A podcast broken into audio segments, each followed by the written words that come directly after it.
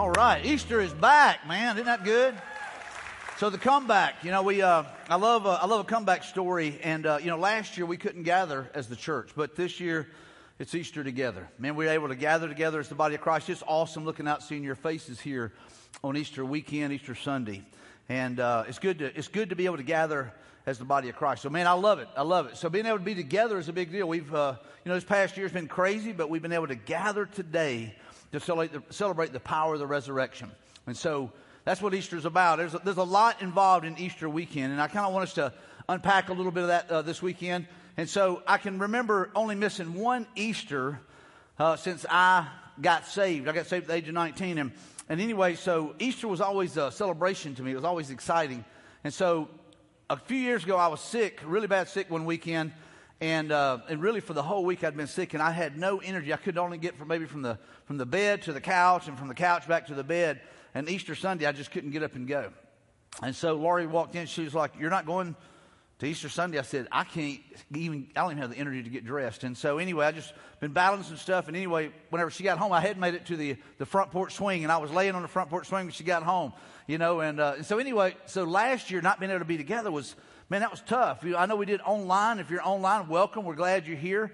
And uh, it allowed us to maybe work on some things. So God always has a plan. But Easter, being together, is such a celebration. And I want us to look at something we celebrate. We celebrate the cross of Christ. Man, we celebrate the cross of Christ. And so Friday was, was Good Friday. And if you if you don't know the story, maybe you're here today just because someone invited you. But man, all of last week is important because it builds toward Sunday. It's building towards the resurrection. And, and, so one of my favorite times to reflect is Good Friday. And I don't know about you, but I think about, you know, what was happening throughout that day. Like I'll look at my watch and I'll go, all right, about this time he was going through the mock trials. About this time, you know, they were preparing him or whatever, you know, and at nine o'clock, I'll go, nine o'clock, you know, they're, they're hanging him on the cross. And so from 9 until 3 o'clock in the afternoon, you know, he's hanging on a cross. And, that, and during that window of, of the day, when I'm looking at my watch, I'll just think about he's, he's struggling for breath on the cross, and he's paying for my sins and my transgressions. He's, he's paying for my greed and my jealousy. And, and I don't know about you, but it's a personal thing. So when, on Good Friday, I'm, I'm thinking about what is happening throughout that day. And then at 3 o'clock, he breathes his last. And I know for a lot of people, they look at that and they go, We celebrate the cross of Christ. And people probably on the outside looking in will go, Why would you celebrate the death of your leader? Why would you celebrate the death of the, the, the one who you were following? And a lot of people probably thought the same thing, you know, whenever they, they would hear the disciples and they would hear some of the, the followers say after the resurrection, like, why are you celebrating the cross of Christ? Why are you celebrating the cross of Christ? Let's, let's take a look at it. Jesus was guilty of no crime and had done incredible good. So Jesus had no crime that he had committed, and he had done incredible good. I mean, so here is a guy who is going around, he's healing the lame. He's healing the blind. Can you imagine, you know, being blind, never been able to see, and then all of a sudden Jesus touches your eyes, you know, and, and you're able to see, and you're able to see in vivid color, bright colors, like we see these Easter colors. You ever see that? Have you ever seen somebody put on glasses that they've designed that now that if you're colorblind, you can put them on, you can see colors, and you see the expression on their face? They're overwhelmed. They're, they're wowed by it. And they're like, you know, that's red. And they can see colors that they couldn't see before. I grew up, my dad was, was colorblind. And I remember he would have to come in and say, What color are these socks? And I'd be like, What is wrong with you? But he was colorblind. But being able to see color I mean, we take that for granted. But Jesus was, he was healing the blind. He was healing those who were crippled.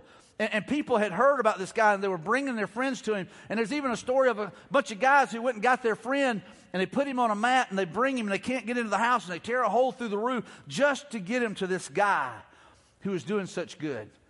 And he gets, they get him down in front of Jesus and Jesus heals him. And so there's all this incredible good that's going on. We read this, says Jesus was guilty of no crime and had done incredible good, yet he was crucified. He was crucified. You would think that that's the one guy you would want to keep alive. Those of us that have family members or friends that are battling cancer, you know, or battling some kind of disease, we would want to be able to get them to Jesus. We'd do everything we could to get them there. But yet they would crucify Christ. Says the most painful and horrendous death in the ancient world. And I don't know how much you know about it. I know oftentimes now we we wear the cross as, as jewelry. It's a necklace, or maybe it's earrings, or we hang it in our house. And, and it's beautiful to us now because we are on the other side of the story. But in the day, it was the most horrible way to die. It was the most humiliating way to die. And so the Romans, they were, they were, they were perfectionists at this. They knew how to do this where there was the most suffering, most pain, and here's the thing the most humiliation. They wanted to totally, totally humiliate whoever had rebelled against them or whoever had gone, you know, against them, committed a crime against them, and they wanted to make it clear to everybody that, hey, you mess with Rome, this is what you get. They said, we will do this to you, just like we've done it to this person here. And so whenever they would do the crucifixion, they wanted it to be public. They wanted everybody to see it. It was a symbol of, hey, listen, you mess with us, we take care of you. And, and so it was a horrible, horrible way to die. His hands and feet were nailed to intersecting wooden beams. That's the cross, which were then lifted up and placed in the ground. Maybe you've seen some depictions of what the, the crucifixion was like. But they would drive the nails through his hands and through his feet, and they would nail it into the wood, and then they would take it and they would drop it into the hole. And you might think, well, that's probably just Hollywood trying to make it dramatic. But the thing is, is remember, the Romans wanted to make sure that everybody that saw this saw this was the harshest, meanest, you know, toughest way to die. And so they would drop it into this hole and it would hit and the flesh would rip. And so that's our Savior on a cross. Every time Jesus needed to breathe, he had to lift himself up, tearing his flesh in the process. And see, the whole, the whole goal of this was to be a slow death. They didn't want him to die quickly, they wanted him to suffer. They wanted him to hang in front of people. And we often see Jesus with a sash around him, but oftentimes they would hang them there completely naked just to humiliate them. And they would hang there and they would struggle to breathe. And so Jesus would have to pull up on his flesh because it's through his hands and in his feet. He had to push up with his feet to be able to kind of get a breath because the way they hung him, they would die of asphyxiation of, you know, just, they would, they would just wouldn't be able to breathe. And so oftentimes whenever we look back at that, we, we see that as beautiful now and we celebrate it, which seems crazy to some people, but it's because of the resurrection that we can celebrate the cross of Christ. And so when we look at this, we realize, you know what, man, this is a painful, horrible process. Every moment on the cross, Jesus was in excruciating pain and was mocked, ridiculed, and spat upon. And so for you and for me, he hung there. For six hours on a Friday, he hung between heaven and hell to pay for your sins and my sins, to pay for our transgressions, our greed, our hate, our anger. Whatever the sin may be that we struggle with, that's what he paid for, he paid for with his precious blood covering the sacrificial need, the perfect lamb. And so we celebrate the cross. Now, it seems weird. You look at that and you go, man, you know, how in the world do you celebrate that? I can remember before I was a believer, even whenever I would read about what they did to Jesus by spitting on him and pulling parts of his beard out and punching him and saying, prophesy, man, it would make me mad. And, and as a believer, I would just weep. I can read those passages and, and just weep thinking about that's what Jesus went through for me. But here's what I want you to understand He chose, He chose to go to the cross for you. That's how much He loves you, that's how much He loves me. He was compelled by love to go to the cross. He was compelled by love to hang on the cross for six hours, battling to breathe. He was compelled by love for you. He wanted to be obedient to the Father's will. And the Father knew that his Son would have to be crucified to pay for the sins of the world. And so it would bother me to read that, that he had been spat upon and humiliated. Jesus also had a crown of thorns placed on his head, and his side was pierced with a sword. That crown of thorns, you know, we think of it as something powerful now, and sometimes we even have. I've had one in my office that someone had fashioned out of some big thorns, long thorns like that, you know, and it's a reminder of what they did. But it's not something really to be celebrated because in the day when they put it on his head, you, you, call yourself a king, and they would force it down, and the thorns would cut into the flesh, and the blood would pour, and they're humiliating Jesus all the more with a crown of thorns. And then they would pierce his side says blood poured out of his body. Finally, after such horrible treatment, intense pain, Jesus died. He breathed his last. He released his spirit. He says, Father, it is finished. He had done what he had come to do. He'd come to literally pay for the sins of the world. that part was finished. But God wasn't done. Don't you love the resurrection? Man, I love it. We celebrate the cross because it paid for our sin debt and it brings about forgiveness. We celebrate the cross because we know that without the cross, there is no forgiveness of sins. Without the precious blood of, of the Lamb of Christ, there is no forgiveness of sins. There is no, there's, there's no covering. And so we celebrate it. And so for us on the other side who understand what the cross of Christ represents, we celebrate. We say hallelujah. Man, we say hallelujah. He, he, has, he has died for, for the sins of the world, and we're thankful. And hopefully, you're driven to the point of being thankful. You want to live a life of thankfulness for what Christ has done. It brings about forgiveness. See, God can forgive our, our sins, past, present, and future. And we can be completely forgiven. We can be washed as white as snow.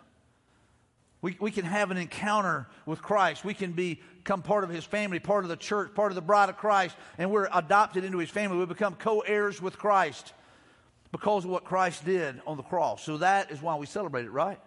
We celebrate the cross. As horrible as it seems, and I'm sure that people look at it and they go, why would you celebrate that kind of horrific scene?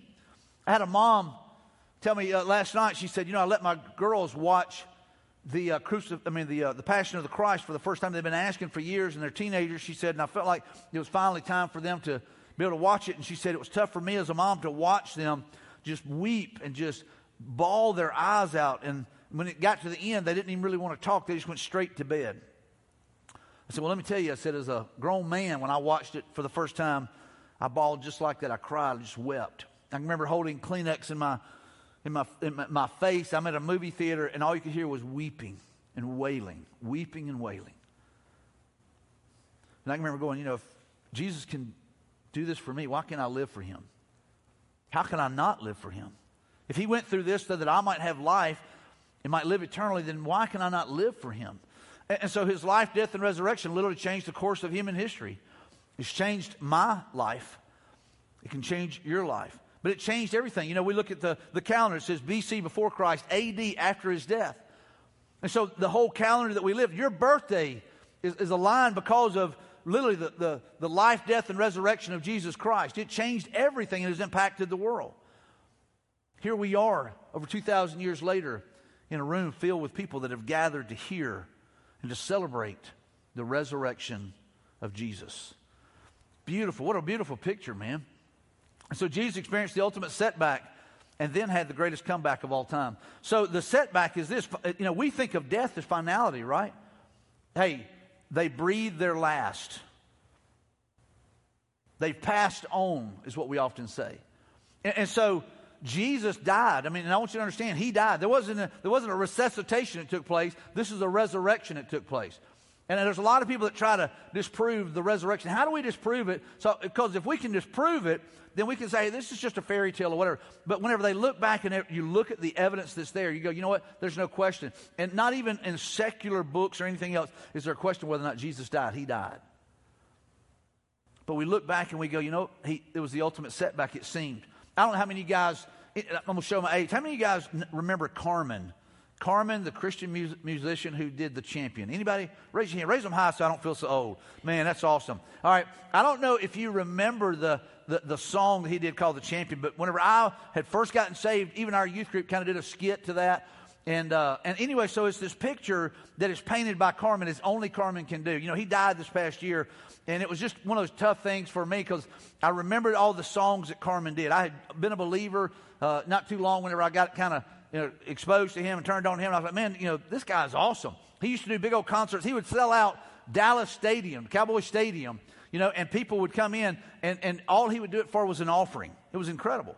And so he did this, this, this song called The Champion, and he sets it up like there's this cosmic coliseum, you know, in the middle of the, of the universe, and, and it's the, the ultimate evil, Satan, Lucifer, you know, he's coming against Jesus, the Son of God and he sets it up as only Carmen can do. And you maybe you ought to go home and just kind of do YouTube and look it up and watch that song today. It's about nine minutes long, I'll put it that way. But he's building, he's building, he's building, and he talks about how there's this battle that rages between the two. God the Father is overseeing the battle.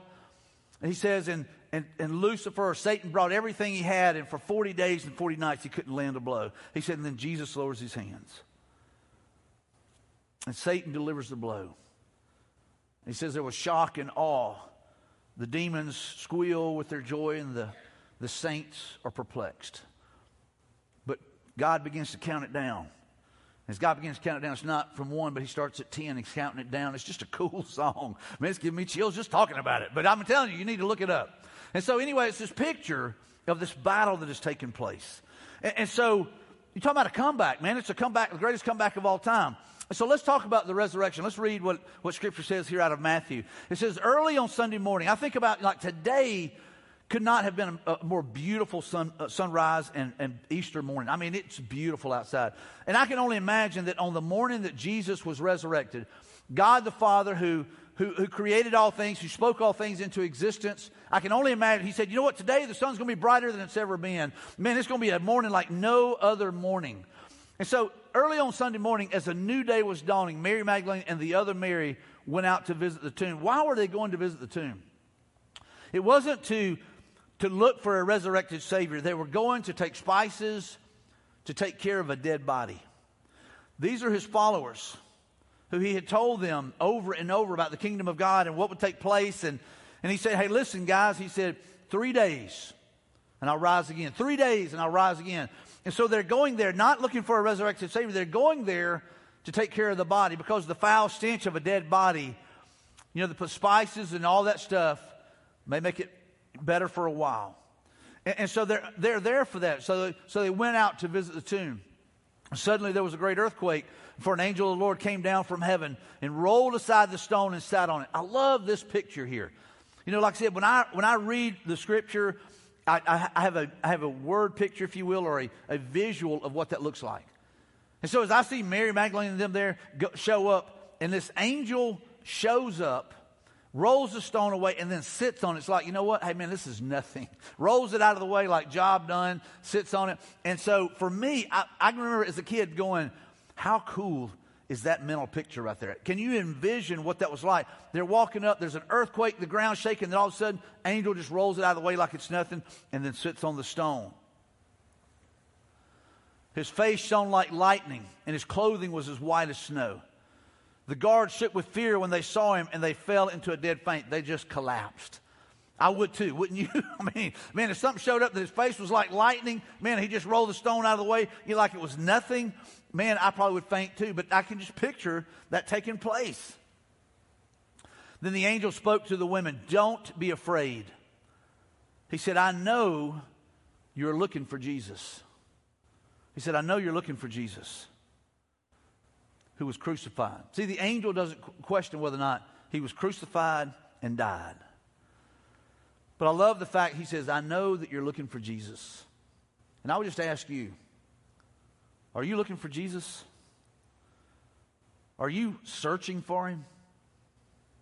Maybe you've been searching for him for a long time. Maybe, but here's the thing many times we often have our eyes focused on other things. Maybe we're looking for someone to complete us, as Hollywood says, some relationship, not Jesus. We're looking for some job to finally give us, you know, the, the money we feel like we deserve.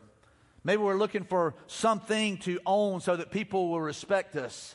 Maybe we're looking for acceptance in this world. Maybe we're looking for someone that really cares about us. And we've got our eyes on everything but Jesus. But I love that he, he says, I know that you're looking for Jesus. And I would ask you, who are you looking for? What are you looking for? Are you looking for Jesus? Because here's the thing He's easy to be found. He's easy to be found. I love it, man. I love the, the gospel. He isn't here. He is risen from the dead, just as he said he, he, he, said would happen. Come see where his body was lying. So the angel says, Hey, listen, he's not here. He's alive. He is risen. Man, Jesus has risen just like he said. And you know that they're probably going, Yeah, he did talk about that. But the angels make it clear he's not here. Come in here and look and look at where he was laying. He's not here. He's alive. And now go quickly and tell his disciples that he is risen from the dead and he is going ahead of you to Galilee. You will see him there. Seeing Jesus is a big deal. Seeing his work and seeing how he's at work and seeing how he is, he is pursuing us. He wants a relationship with us is important for us to understand. Remember what I've told you. So the angels say, listen, remember what I'm telling you. When you go back, tell the disciples this. It's important for you to understand that he is risen. The women ran quickly from the tomb. They were very frightened, but also filled with great joy, and they rushed to give the disciples the angel's message. You know, I think about, for me, the age of 19, whenever I prayed to receive Christ, I can remember being afraid. Man, I, I, wanted Jesus. I wanted to be saved. I wanted to know that I was going to heaven when I died. I wanted to know that I was in right standing with God. But man, I was afraid. I was afraid of what I might have to give up. I was afraid of, you know, what if I don't measure up? What if I'm not good enough? I had all these kind of things in my mind. And one of my biggest fears is the church that I grew up in, you had to walk down to the front. When you got down there, they would turn you around and say, Hey, listen, everybody, this is Mike, and he just gave his life to Christ. And that was the biggest fear in my life was being up in front of people. And so I remember thinking, you know, God, I, I want to give you my life. I can't do that, you know. And I would negotiate with God. And I remember that night you saying, God, I just, if you'll get me there, I'll give you my life. And here's the thing is, once I put my faith in Christ, I was filled with a joy that I can't even put into words. I, I felt like there was a light that had gone inside of me. I felt like I was, I was clean from the inside out. I got an old redneck uh, friend of mine. He's a pastor. His name is Rick Hagans. And he said, Mike, he said, you know what that is? He said, whenever, he said, whenever the wash cycle is going on in your heart, he said, the, the rent cycle comes out through your eyes because I couldn't stop weeping that night. That night, I, I knew, man, that I was his. I knew that I was, I was part of God's family, and I knew that I was saved. And, and, like I said, I've never gotten over that, but I can remember just weeping and weeping. I couldn't, couldn't go to sleep that night, and I kept thinking about what God had done for me, and I was filled with great joy. It says, and they rushed to give the disciples the angel's message. We've got a message to share, don't we? It's called the gospel, the good news that God loves people and He wants a relationship with them. The greatest comeback in history had just taken place. I mean, this is, this is the greatest comeback. Jesus is dead. He has been dead for three days. In the power of God, He's been resurrected. And through this, the power of the resurrection, that God has, has literally performed some of the greatest miracles. And He has defeated death. This is what I love that death had been defeated. Death is defeated. Here's what we often do is we live in fear of death. COVID, man, has had so many people in fear of death. For the believer, we should never fear death because Jesus has defeated death. We, we are given a number of days that we will live on this place, on this planet. We're here for a season. We know that. We're only passing through. We're, we're strangers, if you will, in this land. Passing through. But our home is really in heaven for the believer. For we start focusing on the kingdom of God and not this world. Then death should not be something that we live in fear of. Because one day, I don't know if you guys know this, but one out of one people in here will breathe their last one day. Unless Jesus steps out on a cloud and takes you home. But we will all die at some point. The question is, where will you go when you die? Who do you belong to when you breathe your last? For the believer, when you breathe your last breath here, you breathe your first breath of heaven. You know, and so for me, whenever I'm able to do someone's funeral, man, I, I want to know about them and I want to know where, if they had a relationship with Christ. You know, and, and oftentimes what we do is we celebrate their life, but we also thank God for the hope and the promise of eternal life. And so death has been defeated. Jesus has defeated death with the power of the resurrection. I mean, death could not hold him. Death, uh, death did not stop him. The grave could not hold him. The grave, you know, why was Jesus put in a borrowed tomb? Because he wasn't going to use it long. He said, hey, in three days I'll rise again. And so he's put in this borrowed tomb, and, and the power of the resurrection, man, brings Jesus to life. It defeats death. And these disciples are going to see that, you know what? Death's not so bad. The grave, grave can't hold Jesus, it won't hold us either. Sin had been defeated. I think this is critical for us to understand.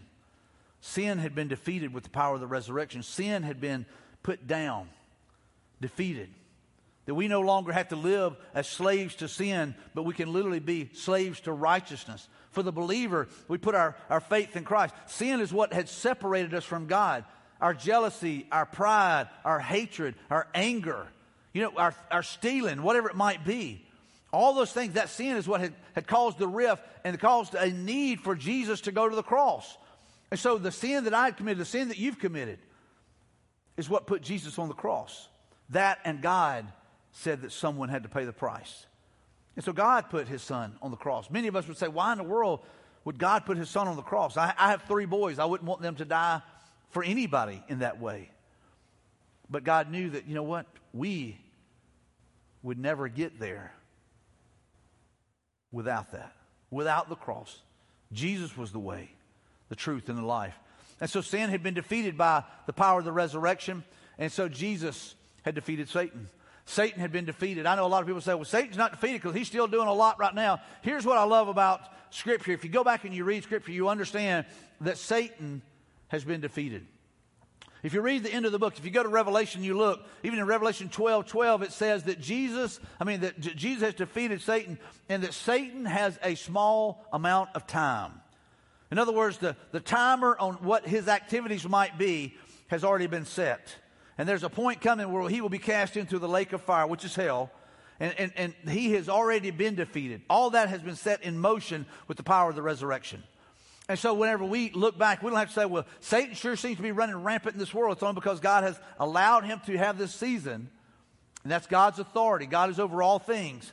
And so his job is to do everything he can to destroy and to, and to try to draw people away. And what Jesus came was to offer life, eternal life. Satan wants to prowl around, destroy all that he can. But we know he's been defeated. I love this here. Even the disciples did not believe until they became eyewitnesses of Jesus' resurrection. They were huddled up in a room. They were in fear of their lives. They were afraid of what? Death. They were afraid of what happened to Jesus might happen to them. And, and so even they didn't believe. When the, when the women came in, the, the ladies come in, they say, hey, listen, Jesus is alive. He, he's, he's been resurrected. They didn't believe it. There's a great depiction. You know, if you watch some of the movies, there's some great movies out right now that you ought to watch. You know, we spend so much time watching movies. Maybe watch some that have meaning to them that really last forever. But like Risen is a pretty cool movie that's out right now. And it's from a, a, a lost person's perspective on the gospel and on the, on the crucifixion and the resurrection. And then there's one where, where, the, where Jesus literally is talking to, to the disciples. He walks into the room and, and he, he's talking to them, and you can see the nail scars in his hands. But they're all huddled up. They're all huddled up in there. Look at this passage here. Jesus appears to his disciples. That Sunday evening, the disciples were meeting behind locked doors because they were afraid of the Jewish leaders. The Jewish leaders are the ones that had rallied the crowd, right? The Jewish leaders are the ones that had Jesus arrested. The Jewish leaders are the ones that they're afraid of. So here's, here's these disciples that have literally huddled up in a room behind a locked door, afraid. They're letting fear rule in their life, and they're afraid of death. They're, they're going, hey, we saw Jesus crucified. We saw them run a spear into his side or a sword into his side and blood and water pour forth. We saw him breathe his last. We saw him placed in a borrowed tomb. And we know that there's, there's, there's Roman soldiers that are guarding it so that nobody can even get to him. And so, man, they were struggling. Can you imagine what that room was like? They're probably huddled up, maybe looking at each other with that kind of nervous energy. Anxiety's just kind of weighing all over them like a wet blanket. You know, and they're, they're looking around, probably rubbing their hands. They're, they're going, what, what are we going to do? Where are we going to go? Where we, do we need to split up? Do we need to hide? Because they know that we're his followers. We're called his disciples. You know that they're coming. So what do we do? And they're looking at Peter. Peter, what do we do? John, what do we do?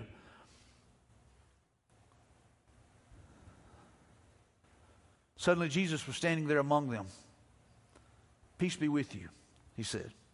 I love that. Oh, that just, that just melts me, man. So here, here's the thing.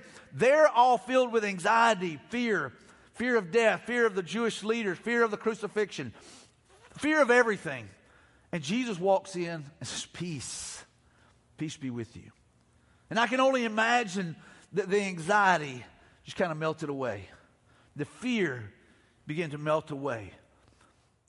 And I'm sure that they were beginning to go, Is this real? You ever, you ever woke up from a dream and you go, was that real or was that a dream? And there's times you wake up and you go, man, I hope that was a dream. And there's times you wake up and you go, man, I wish that was real. You know what I'm saying? So you wonder, were they going, hey, is this real? Is this legit? I mean, is this, is this really our Savior? Is this really our Lord? Is this really our leader?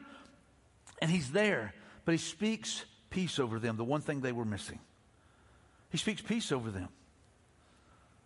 As he spoke, he showed them the wounds in his hands and his side, and they were filled with joy when they saw the Lord. And so Jesus literally walks over and he says, Hey, put your hand in my hand.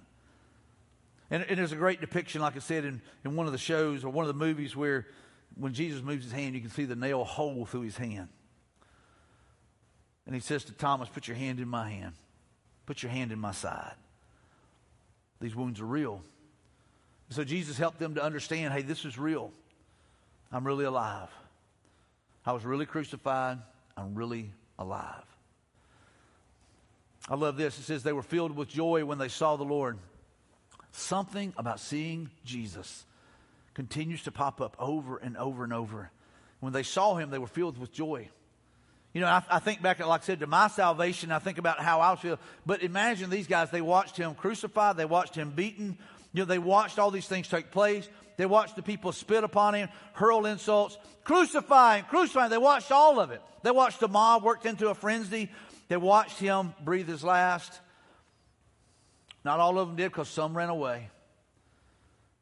But then to see him walk into a room and say, Touch my hands and touch my side. Man, they were filled with joy. Jesus not only appeared to these guys, but it says he walked around Jerusalem for 40 days. See, there's oftentimes that people will try to say, you know, hey, I believe that Jesus died, but I don't believe in the resurrection. And we often, you know, we, we need to see, you know, witnesses and stuff. But I love this here. This is out of Acts chapter 1. And, and Luke is the writer, he's the author of, of this. This is the same Luke that wrote the Gospel of Luke. And, and I don't know if you know this, but oftentimes people will try to challenge the historicity of the Bible, and that is the, the historical accuracy of the Bible. But Luke is considered, even by common you know, secular historians, to be one of the greatest historians of all time. He's one of the greatest historians. He has great detail. He does a great job of, of, of documenting things. And so he's considered a, a phenomenal historian. And so it says in my first book, I told you, Theophilus, about everything Jesus began to do and teach. So this is, this is him talking about the, the book of Acts, the Acts of the Apostles. It says, until the day he was taken up to heaven after giving his chosen apostles further instructions through the Holy Spirit. In other words, Jesus literally empowered them. He gave them instructions. He filled them with the Holy Spirit. He said, hey, listen, you're going to go out and you're going to be my witnesses. You're going to do some, empower- some incredible things. During the 40 days after he suffered and died, he appeared to the apostles from time to time, and he proved to them in many ways that he was actually alive. How did he prove it? By touching his hands, by touching his side, by fixing them breakfast on the seashore? By giving them encouragement? You know, I think about that room. I wonder if he said, Hey, guys, come in here, man, let's get a hug. Group hug, group hug, you know, I don't know. But just whatever they need, he, he put his hands on them. Maybe they just needed a hug. You know, sometimes you need a hug, you know? COVID's been tough. There's a lot of people that need hugs. They just need somebody, they need to know that someone loves them. And so I can only imagine what it was like. But Jesus spent time with them. Says, and he talked to them about the kingdom of God. See, the focus for Christ before the cross and before the resurrection was the kingdom of God. And here we see after the power of the resurrection is still the focus is the kingdom of God. And too often we see too many believers and people that their focus is on this world. Their focus is on this world. Satan is the ruler of this world. That's what Scripture says. He's, he's the father of all lies, he's the prince of darkness, and he rules and he reigns in this world, trying to do all that he can to destroy what God is trying to do. And we want to question God, why would you even let that happen? But he's God, we're not. But here, Jesus is talking about the kingdom of God. We see Apostle Paul come along, along with 500 witnesses who saw Jesus. Again, they see him, right? They see Jesus. And so, Apostle Paul, you talking about a comeback? Here's a guy who was persecuting the church. Here's a guy who was doing everything he can to stop this teaching called the way. And the way, it was not called Christianity back in the day when it first started, it was called the way. And what it was was Jesus had said, I am the way, the truth, and the life. No one comes to the Father except through me. And so oftentimes they would say those people, they're following the way that Jesus lived. They're following the way that Jesus loved. They're following the way that Jesus forgives. They're, they're literally living like Jesus did. And later on, we would see where they would be called Christians. And that name has kind of stuck. And now it's, hey, they're like Christ. They live like Christ. Hopefully, that is what we do. We live in a way that honors Christ and lives for Him. But Paul was doing everything he could to put down this teaching. He felt like it was a false teaching. He felt like it was a crazy teaching. That a man is resurrected from the dead. He couldn't believe that, you know, that this was literally beginning to take off. This, this teaching was beginning to spread everywhere. And people were giving their life to Christ. People were becoming a part of the body of Christ.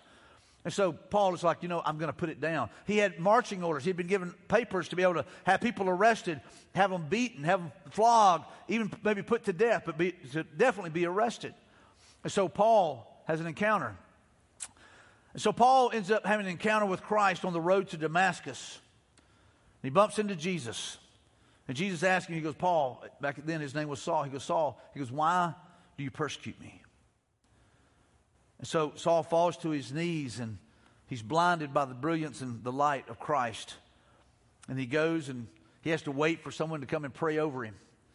In the early church, the, the leaders, they were a little bit nervous about this guy. It's like, hey, this is the guy that was trying to kill us. This is the guy that's trying to stop our teaching. But Jesus changed his life. And man, he became one of the greatest missionaries, second only to Christ. Wrote, wrote most of the New Testament we see here in 1 Corinthians. He says, I pass on to you what was most important and what has also been passed on to me. Christ died for our sins. No question, he died, right? No question, Jesus died on the cross. No, Christ died for our sins just as the scripture said. All that was prophesied. He fulfilled it. He was buried and he was raised from the dead on the third day, just as scripture said. He was seen by Peter and then by the 12. And so Apostle Paul is saying, hey, listen, they saw him with their own eyes. He appeared to the, these guys. After that, he was seen by more than 500 of his followers at one time, the most of whom are still alive, though some have died. And so here's the thing he's saying, hey, listen, at one time there were 500 people that saw Jesus at one time. It'd be like saying, hey, listen, I saw Mike Mozingo on that stage at that church and then, let me just say, there's probably not 500 people in here. And so, if that many people saw that, you think about it, in our courts today, they would say, hey, listen, if there's two or three witnesses, we'll say, hey, listen, they put you at the scene of that issue, then you would say, then it must be true. Well, if this many people saw me stand on the stage, they would say, he, he was really there. 500 people see Jesus, and we want to question whether or not he was alive. In any court today, that would stand, correct? That would stand. So after that, he was seen by more than 500 of his followers at one time, most of whom are still alive, though some have died. Then he was seen by James and later by all the apostles. Last of all, as though I had been born at the wrong time, also saw him. Apostle Paul is talking about his encounter on the road to Damascus. It changed his life. And I'm just telling you, man, when we see Jesus we have an encounter with Jesus, it changes lives still. Here's a great question for us Have you seen Jesus? Have you seen his love for you? Have you seen the cross and realized he went there for me? Have you seen the damage that sin can do in a person's life and realized I need a Savior? Have, have you seen Jesus? Have you seen your mom or your dad praying for you? Have you seen Jesus in someone else? You can see it in their smile. You can see it in their eyes. You can see it in their love for people. You can see it in them that they're quick to forgive. They follow Jesus, they live like Jesus, and there you go, man, I see Jesus. Or are you chasing the things of this world? Your eyes focused on the wrong things. And then here's probably the more important question is, have you had an encounter with Jesus? Because I believe that people saw Jesus that never had a real encounter. I, I believe there's some that watched him, you know, heal people and they go, man, this guy's amazing. You know, but they also were part of the mob that got worked into a frenzy that the, the Jewish leaders would say, hey, let's crucify him. And they would go, crucify him, crucify him. And they say, who do you want? Do you want Jesus or do you want Barabbas? We want Barabbas. We want Barabbas. Free Barabbas. Crucify Jesus. And see, I think there's people that probably saw that. They saw Jesus, but they did not have an encounter. They did not put their faith in him. They didn't believe. They didn't believe with all the faith that they had. They saw, hey, man, he's a good teacher. He seems to be a good guy. But man, they got worked into a frenzy. They followed the crowd.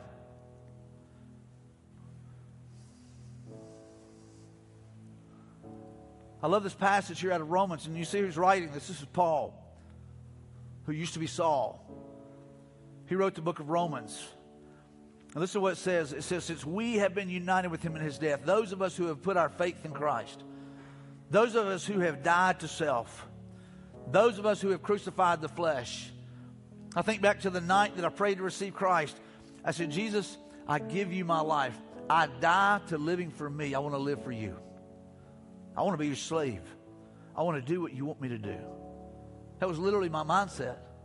I didn't know enough to understand all of that, but I just knew I wanted to be surrendered completely to Christ. Says, since we have been united with him in his death, we will also be raised to life as he was. So when we die to self, and we put our faith in Christ, then we are given eternal life. Death is no longer going to keep us captive. If you think back to the disciples, man, once they had that experience with Christ, they saw that he was alive. They saw that he had defeated death. They saw that he had defeated the grave. They were not afraid of Romans. They were not afraid of the Jewish leaders. They were not afraid of anybody. They went out and proclaimed the gospel. They would preach anywhere, anytime. And whenever they would try to silence them, they would say, Is it better for us to obey God or to obey man? And so they had no fear of death anymore because they had watched their leader, their Lord, conquer death conquer sin, conquer the grave. And they went forward with a boldness. And here we are over 2,000 years later because of the work that they did building the kingdom of God. They were filled with the Spirit of the living God. They had no fear of death anymore. We know that our old sinful selves were crucified with Christ so that sin might lose its power in our lives. We are no longer slaves to sin. Let me ask you are you a slave to sin or are you a slave to righteousness? See, too often what we do is we, we try to see how close we can get to sin. And we justify our sin. We say, well, I'm sinful, but I'm not as bad as these people, or I'm not as bad as these people. And hey, the Bible says we're all going to sin. The Bible says we have all sinned and fall short of God's glorious standard. We have all missed it by a mile, but we can be redeemed and we can live as righteous people. No longer having to live as a slave to sin. No longer having to give in every time there's a temptation. Will there be temptations that come our way? Absolutely. But we are no longer a slave to sin. We have been given authority and power over that, and we have the ability to say no and walk away. We are no longer slaves to sin. For when we died with Christ, we were set free from the power of sin. Set free. You talking about freedom? Here in America, we love to talk about freedom. And a lot of times, freedom for us is to be able to say what we want to say or do what we want to do. But man, real freedom is whenever you're free from the power of sin. That's real freedom. That's what Jesus offers to you and to me, offers us real freedom. And here's the thing is we don't worry about what death or what someone might take away from us because we know that we have Christ and we have power over sin, power over death, and power over the grave. And since we died with Christ, we know that we will also live with him. If Jesus was resurrected, the disciples knew, you know what? He's our leader, he's our Lord. If we follow him, we get it all. We get everything says, We are sure of this because Christ was raised from the dead and he will never die again. This is Paul writing. This is a guy who was trying to put down this teaching. He said, Man, we are sure of this. We're confident of this because Christ was raised from the dead. He will never, ever die again. He's defeated death. Death no longer has any power over him. I love that, man. That will preach. When, we di- when he died, he died once to break the power of sin. But now that he lives, he lives for the glory of God. And I love this. He said, hey, listen, everything is to bring glory to the Father. And listen to what he says to us. So you also should consider yourselves to be dead to the power of sin and alive to God through Christ Jesus. Every one of us, every believer. No longer justifying our sin, no, no longer trying to see how close we can get to it, no longer being drawn to it and wanting it, and even looking for ways to sin, but we desire to be righteous we desire to be godly.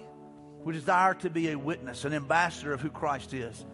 And so I love the statement here that you can overcome any setback through the, the, strength that God gives. There may be some of you that, man, you, you, you, feel like, you know what, man, I've been knocked down. I'm on the mat. I'm flat on my back.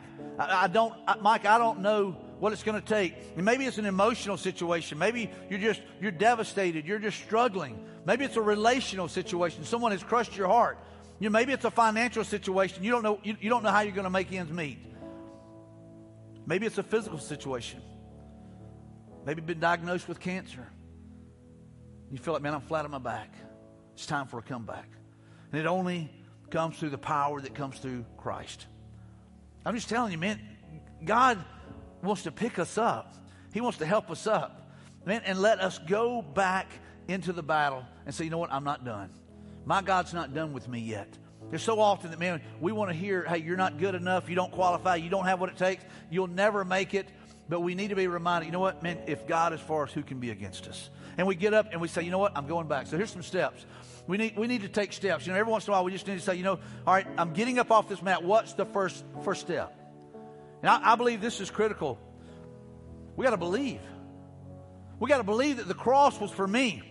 We got to believe that the blood that was poured out was for me. We got to believe that the blood of Christ can wash away our sins. We got to believe with all the faith that we have that Jesus is the Son of God. We got to believe with everything that's in us that, you know what? He laid in a, in a borrowed tomb for three days, but he also went to hell and he defeated hell, he defeated death, he defeated the grave, and then he was resurrected by the power of God. I believe it with everything that's in me. And whenever we believe that, it changes us. It changed the disciples. It changed Saul, who would become Paul, who would preach the gospel anywhere and everywhere. It empowered them, it emboldened them. Has it changed you? We got to believe. There may be somebody here, maybe you're watching online, you need to put your faith in Jesus for salvation. Quit trying to be good enough. Just quit trying to be religious enough and, and just thinking, hey, I don't think I'm ever going to qualify. But to say it's not what I do, it's what Jesus did on the cross. It's what Jesus paid for. It's what Jesus has done. And if we receive that gift of eternal life, it's because of what he has done. Here's the last one. Maybe for you is to get up and start your comeback. Today, I'm moving in a new direction. Today, I'm starting my comeback. With God's help, He's not done with me, and I'm not done. I want to ask you to bow your heads and close your eyes. I don't know what God is dealing with you about. I don't know what your decision is today. But I know that you're here for a reason. And I know that God has a plan and a purpose for your life. And maybe, maybe you're here and you've never put your faith in Jesus. Maybe you've never thought about the cross the way you're thinking about it right now. You've never thought about the power of the resurrection the way you're thinking about it right now. You've never thought about the disciples seeing him and being changed by that. Maybe today you realize you need Jesus. Maybe today you realize that salvation can be yours by receiving the gift that was purchased by Jesus. I want to give you that opportunity. Just in your heart of hearts, just, just say, Jesus, I believe you're the Son of God. I believe that you can save me. Jesus, I believe with all the faith that I have that you went to the cross for me, you died for me, you purchased me, and you've redeemed me. So, Jesus, I'm asking you to come into my life to forgive me of my sins. I want to quit living the way I've been living. I want to live for you. That's repentance. So, Jesus, I'm asking you to save me. That's my plea today. If you just prayed that prayer, I want to ask you if you would, would you raise your hand and just say, Mike, I just prayed to receive Christ? I just asked Jesus to come into my life. I see your hand right over here. Let me, hey, look up here at me if you just raised your hand. If you raised your hand, here's the thing. You become his child today. You're part of his family. Just embrace that. Anybody else? Got the courage to raise your hand? Right here, I see your hand. Look at me if you raised your hand. You have been adopted into his family today. You're his child. Jesus purchased you. Now you're part of his family. You're part of the church. Anybody else? Just raise your hand and say, Mike, I prayed that prayer. I just asked Christ to come into my life. Man, praise God, these two have put their faith in Christ. The Bible says if one calls on Christ to be redeemed, that all of heaven is rejoicing. Don't you know there's a party in heaven today as these two have been saved? Woo! That's good stuff. I believe there are people here in the room that need a comeback. Man, that you, you feel like, you know, Mike, I'm beat down. I don't know if I got anything left in me. It's not what you bring to the table, it's what Jesus brings to the table. And maybe today you just claim and say, Jesus, I need you. I need you to help me. I need your strength. I need you to come and work in me. And here's the thing maybe, you know, maybe he's already shown you some things to do, but you're just not doing them. Start doing what he's telling you to do. Spend some time in prayer, spend some time in his word, and trust him with each step. Father, I thank you for meeting with us today. I thank you for the power of the resurrection. I thank you for the gospel message. I thank you for these that have put their faith in you for salvation. I thank you for the cross of Christ. God, I thank you that you love us. God, I thank you that you have pursued us. You're chasing after us. And God, not only do you want to reach us, God, you want to use us to make a difference in this world. You want us to take this message to everybody that we know. So, God, thank you for trusting us in that way. God, we love you and we celebrate Easter. Thank you for being able to be together as the church. And God, thank you for redemption. In Jesus' name, amen. Amen. Hey.